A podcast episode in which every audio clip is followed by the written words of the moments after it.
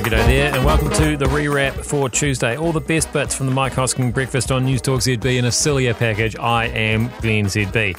And this morning, uh, these free trade agreements. There's so many of them. What are we agreeing to? What do we get out of it? Uh, remember the Greens? Remember that how they kind of used to be in charge of us and now they're not? Uh, we'll enjoy some of that. We'll cancel Prince Charles and we'll do some art appreciation 101 courtesy of the Hosk. But before any of that, uh, this um, COVID 19, when did it really Dun, dun. Yes, Italy. Uh, the virus, and this has massive geopolitical implications with China. The virus was circulating in Italy in September of last year. This is the National Cancer Institute. Uh, they might have spread beyond China earlier than thought. Patient was detected Feb 21 in a small town near Milan. Uh, 11.6% of the 959 healthy volunteers enrolled in this lung cancer screening trial between September 2019 and March 2020, they developed coronavirus antibodies well before February. So, four cases dating back to the first week of October were positive for antibodies, meaning they had got infected in September. Everyone went, What the? Main finding is that people with no symptoms not only were positive after the serological tests, but also had antibodies able to kill the virus. So that then raises the question, does it not? Did China know? And when did they know? And when they knew, why didn't they say anything? And also, like, this is not the first time that we've heard, you know, that the first known case was earlier than we first thought. What if it goes back to 2018? Will they have to change the name of it? And then, then there's Helen COVID-18. Clark, who is investigating on behalf of the WHO. How many tough questions are you going to ask China? Yeah, to be honest, I've always found it a bit annoying that it wasn't called COVID 20 because it, it was the disease that ruined 2020. Or will we get COVID 20 next year? It's kind of the opposite of what they do with cars. Like you can buy the 2021 model of the Hilux. At the I heard an ad this morning that it's not it's not even 2021 yet. Gone off topic. I do that sometimes. Hey, um, the this uh, uh, free trade thing that we've signed up to, are we getting anything out of it really, or is it just you know because that's what you do? More insight we're getting on this business of the trade deal we were talking about this time yesterday, this Regional Comprehensive Economic Partnership, the RCEP. Uh, so, analysts, and here's the interesting insight because I was asking this of the Prime Minister yesterday what's the point of a deal on top of a deal on top of a deal? We've already got trade deals with Australia and China and half these countries. So, a deal on top of a deal, does it actually mean anything? And the reason I ask that question is I'm deeply suspicious of just how good. I mean, I'm all for free trade.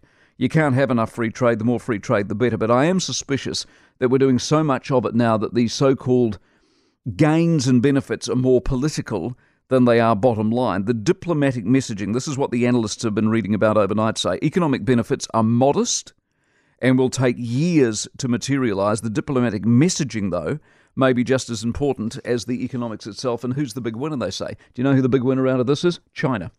Uh, because so we've wrapped up this deal with China, Japan, South Korea, Australia, us, Indonesia, Thailand, Singapore, Malaysia, Philippines, Vietnam, Brunei, Cambodia, Myanmar, and Laos. So it shows that the East Asia is open for business. So who's that sending a message to? America, of course. Recognises the economic benefits of a deeper trade in- integration. Nothing wrong with any of that. Reduces the perception that China's turning inward. So good for them. And when it comes to economic policy, the Asia Pacific economies don't want to choose between the US and China. So potentially good for all of us. Good old message to the Americans, of course, to get back in the game. But of course, once again for China, an economy coming out of COVID out the other side, the only country we think next year of any substance or size that's going to grow, benefiting from the problem that they caused in the first place, and uh, signing signing on the dotted line all over the world wherever they possibly can. Big winners. Yeah, so good to be friends, though, isn't it? It's good to have friends. Why would you not be friends with people? It's better, better to be friends with people than to piss people off, isn't it? I think, anyway. Um, the Greens not quite as friendly uh, with the government as they used to be, uh, so not quite as much power. And Mike's quite pleased about that. Aren't you pleased the Greens aren't in government anymore? I was thinking about this yesterday. I mean, I mean they are, but not in a way that's going to bother us at all. Jan Logie uh, wants Labor to double sick pay before Christmas. It's not happening, thank goodness. I talked to the Prime Minister off air about this yesterday. Uh, they want it to go through select committee process. There are bits and pieces around part timers and casual workers and the sort of detail you might not think of if you were in a rush to pass law. Clearly, the sort of rush that Logie is in, and yet another reminder of why earnest amateurs do not serve this country well at the highest level. And besides, doubling sick leave is a cost many employers need like a hole in the head right now, which, beyond the Greens, is a reminder that although they aren't in government, the fact Labor is shows that they are no real friends of business either. And the minimum wage increases, along with the sick leave, are of course proof of that. Also, the Greens, through James May, have had a good crack this week at Labor over the price of houses and the lack of a wealth tax. Now, the point Shaw makes, which is fair, is that Labor made much in opposition of the cost of a house and how unfair it all was and how they would do something about it. And they have. They've watched them skyrocket even further. But where Shaw misses the point, either deliberately or through lack of knowledge, I suspect the latter, is that the most active people in the market right now are first home buyers, which is good, and also regular folks who are just trading up or trading down or moving town or generally taking advantage of cheap money and purchasing an everyday home to live in, none of which attracts a wealth tax, even if we had one, remembering you need to have at least a million bucks above and beyond your home and your debts. Shaw makes the mistake of many a politician, the belief that they can control everything. The housing market has become, of course, an obsession for no good reason, and it sucked politicians in year after year and made fools of them. Governments can't change markets. If they could, they would have, and they haven't. Banks have more influence than governments. Wider economic circumstances beyond our control have more influence than governments. We have more influence than governments. Why they haven't learned that, I don't know, because who needs the headache? But we can be grateful for the fact that some of that green nuttiness is no longer around the table the way it used to be. Uh, don't worry, you don't have to skip back. I'll play it again here. Uh, you heard right. Also, the Greens through James May have had a good crack this week at Labor over the price of houses. Somehow, Top Gear got into the middle of uh, his comment about the, the Greens. I, am wondering if he's going to do an accidental, an accidental Jeremy Clarkson's going to pop up somewhere. That's the last thing you want is an accidental Jeremy Clarkson. Um, must be getting to the end of the year. He must be getting tired. Um, Prince Charles. Uh, speaking of British personalities that Mike's into, he's defending him. He doesn't want him to be cancelled. Prince Charles has launched a capsule collection. You might have seen this a capsule collection of clothing over the weekend, and sadly, Given we live in the age of misery, he's being chastised now for being out of touch. One of his jackets cost two and a half thousand dollars, a jersey cost nine hundred, which is a lot, but it's not worth ridiculing a person for. What's driving it is what drives most of his business operations, and that is sustainability and history. And I'm a massive fan of the Prince, largely because I've read a lot about him and watched a lot of what he's done. And what he's doing is worth knowing about not superficially judging. Uh, he might well be the most productive royal, not just of the modern age, but ever. The Duchy of Cornwall, for example, goes back to the 1300s. Until Charles came along, never made a profit, not once. Now it does.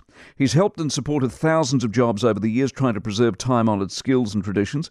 He's produced an astonishing housing development called Poundbury. Look it up. People queue to pay above the odds to live there. And all of it has been driven by a rare consistency over his passion for the planet that he's been warning us about for over 50 years now. He was green before anyone knew climate change would be a thing.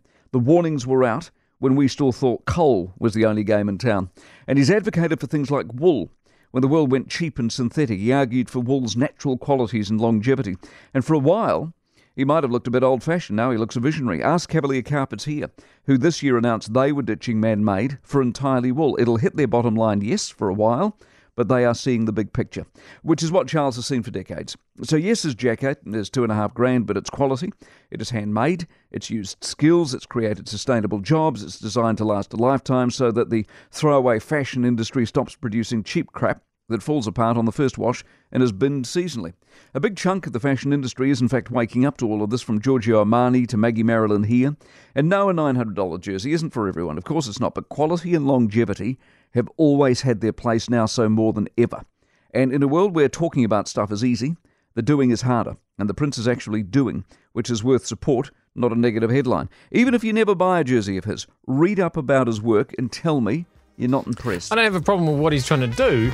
I, I have a problem with that. He spends uh, two and a half thousand dollars on a jacket or nine hundred dollars on a jersey, and they still look like that. He's just got terrible taste. What's going on? Um, speaking of people with interesting taste in fashion, uh, let's go back to Mike, who also spends far too much money on his clothes, I think, and maybe too much money on art as well. Queen's Pictures came here many years ago and I went. I saw the Renoir, and I'd never seen a Renoir up close. And I thought, my God, that's magnificent. It, it really was an astonishing thing. When you see the, the truly great, great painters, it really can be life changing. And you can see the, the skill. And might, I might be speaking slightly out of school here, but I was looking at a Dick Frizzell over the weekend. I happened to be in an art gallery. I was looking at a Dick Frizzell. Dick Frizzell's got a new book out, coming out. We might get him on the program and talk about it. But he's now gone and painted, and I was looking at some of the paintings he'd done. He's gone and painted his version of famous painters. In other words, he's sort of copying famous painters. And I said to the woman in the art gallery, I said, Is this legal? And she paused because clearly she hadn't been asked that question before. And she went, Um, it's questionable. So it might well be that Dick's got a whole illegal thing going on and it's uh, it'll blow up in his face or not, who would know? But geez, I tell you what, Dick Frizzell if you want to look at a talented local artist, he's your man. Yeah, well, I mean, Mike's talked about this before, as as as we've heard him say. Don't you love Dick? I love Dick. Uh, so yeah, he's on record, and I keep those records and play them back for comic effect. I am Glenn ZB. That's what I do. That's why it's the rewrap, and we'll do it again tomorrow. I'll see you then.